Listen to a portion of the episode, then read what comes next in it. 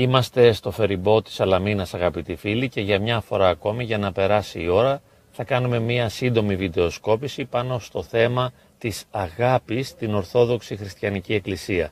Διότι θεωρώ ότι είναι εμπειρία όλων μας ότι στο χώρο της Εκκλησίας δεν υπάρχει αγάπη, τουλάχιστον αισθανόμαστε ότι δεν μας αγαπούν.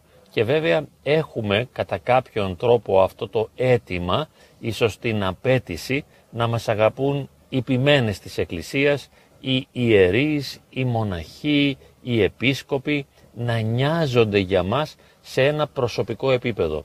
Διότι έτσι μπορούμε να πούμε ότι εκδηλώνεται η αγάπη και βιώνεται πάντοτε σε ένα προσωπικό επίπεδο, ώστε να μην μιλάμε με έναν αφηρημένο τρόπο και να νιώθουμε ότι το κήρυγμα και η διδασκαλία της Εκκλησίας έχει μία αληθινότητα, έχει μία ζωντάνια.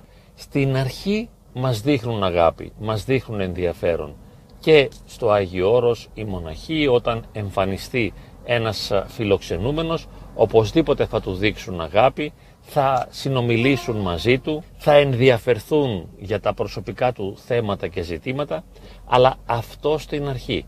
Το ίδιο και σε μια καλή ενορία. Εάν κάποιος πλησιάσει μια ενορία με ζωντανή δράση, μια ενορία δηλαδή όπου ο ιερέας έχει τη δυνατότητα και την ικανότητα να κάνει συνεχώς τις εκκλησιαστικές ακολουθίες, να κάνει ομιλίες και να έχει κοινωνική δράση, στην περίπτωση αυτή, εάν εμφανιστούμε, θα μας δείξουν αγάπη. Ίσως ο ιερέας κάποιος υπεύθυνος του ναού, ο νεοκόρος, το πνεύμα της αγάπης ακτινοβολείται και θα μπορέσουμε να το νιώσουμε και να το αισθανθούμε.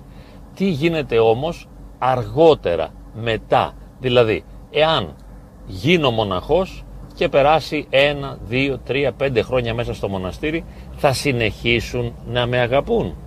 Πολύ αμφιβάλλω. Νομίζω ότι τότε η αγάπη δεν θα είναι κάτι φανερό και δεν θα μπορώ να το βιώσω και να το νιώσω.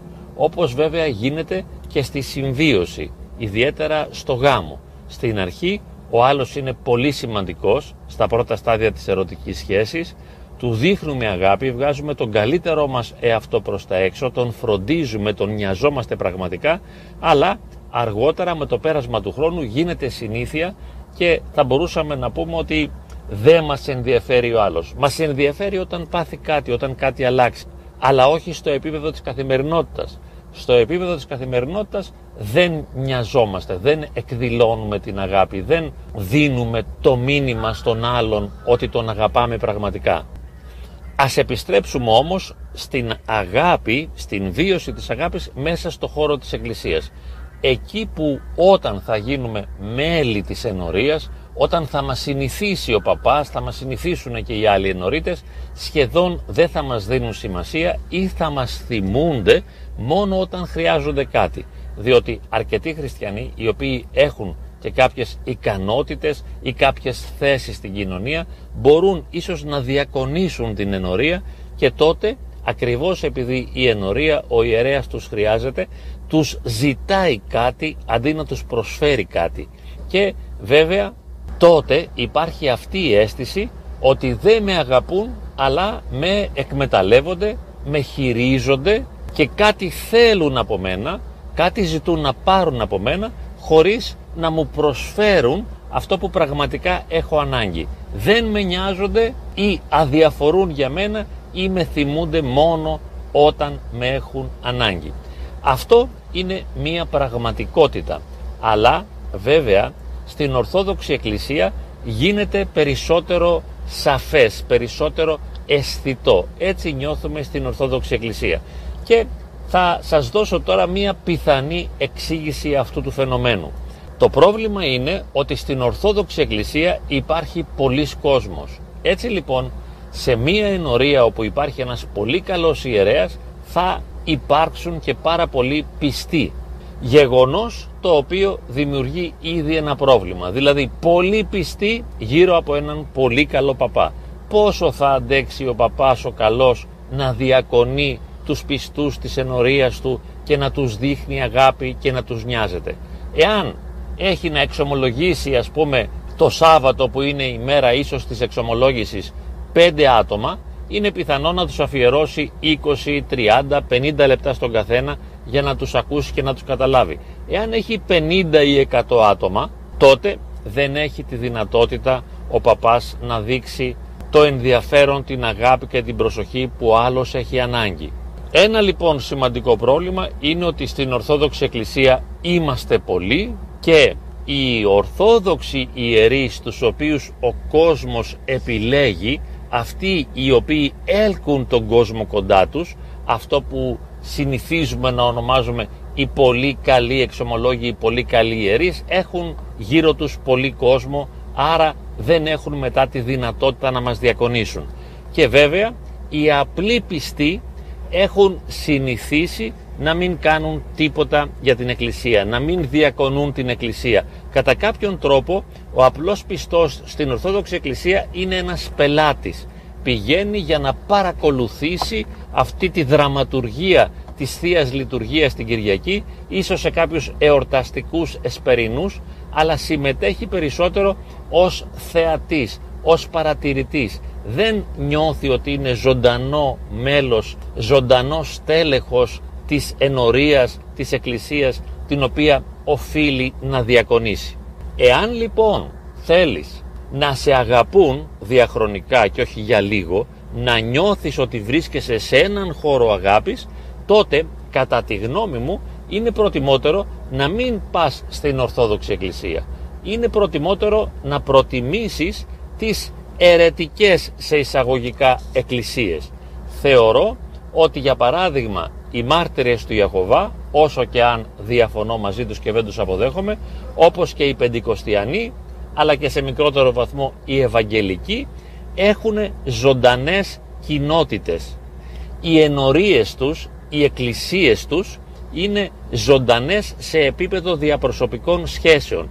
Για ποιο λόγο, διότι οι άνθρωποι αυτοί είναι λίγοι και βέβαια είναι όλοι συνειδητοί. Δηλαδή για να μπει κάποιος στην εκκλησία της Πεντηκοστής και να αλλάξει το θρήσκευμά του, εφόσον δεν έχει γεννηθεί Πεντηκοστιανός, και από Ορθόδοξος να γίνει Πεντηκοστιανός, σημαίνει ότι κάτι πολύ σημαντικό ένιωσε, βίωσε και άκουσε σε αυτή την εκκλησία της Πεντηκοστής.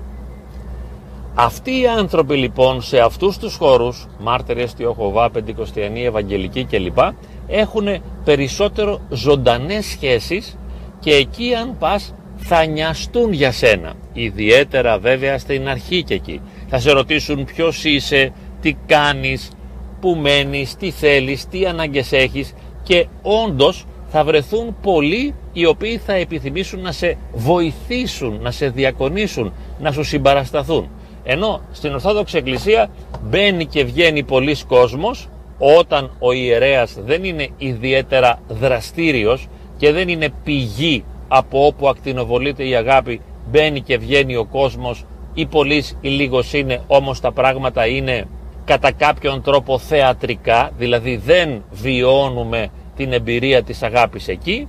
Στους χώρους όμως όπως είπαμε της ε, εκκλησίας της Πεντηκοστής ή των μαρτύρων του Ιωχωβά ή αλλού επειδή είναι μικρές κοινότητες γνωρίζονται και συμπαραστέκεται πάρα πολύ ο ένας τον άλλον. Εκεί η κοινότητα θυμίζει κατά κάποιον τρόπο τις κοινότητες των πρώτων χριστιανών όπου δεν υπάρχουν τα δικά μου και τα δικά σου αλλά όλα είναι κοινά και ο ένας νοιάζεται πάρα πολύ για τον άλλον και βοηθά πάρα πολύ ο ένας τον άλλον.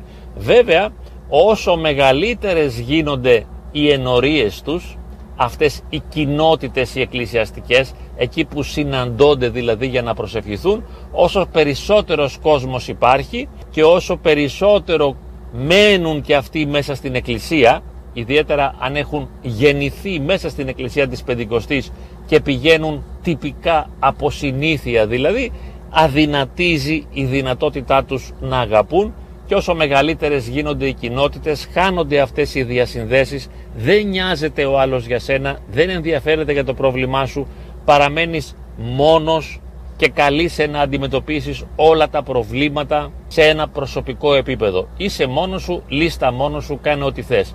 Δεν είναι οι άλλοι για να σε στηρίξουν, για να σου συμπαρασταθούν, για να σε νιώσουν. Αυτό θα ήταν ένα μεγάλο ζητούμενο, διότι την Εκκλησία δεν σώζεται κανείς από μόνος του. Σωζόμαστε ως κοινότητα, ως Εκκλησία. Είμαστε ένα σώμα, μέλη του ιδίου σώματος με κεφαλή τον ίδιο το Χριστό. Αυτό έχει χαθεί στην Ορθοδοξία, ο καθένας είναι μόνος του, έτσι πας σε μια ενορία, ας είναι και πολύ καλή ενορία, μπαίνεις μέσα, είσαι ένας ανάμεσα στους άλλους, δεν νοιάζεται κανείς για το αν έχεις χρήματα, αν χρωστάς, αν είσαι άρρωστος, αν αντιμετωπίζεις τα ψυχολογικά σου, αν έχεις προβλήματα διαπροσωπικών σχέσεων.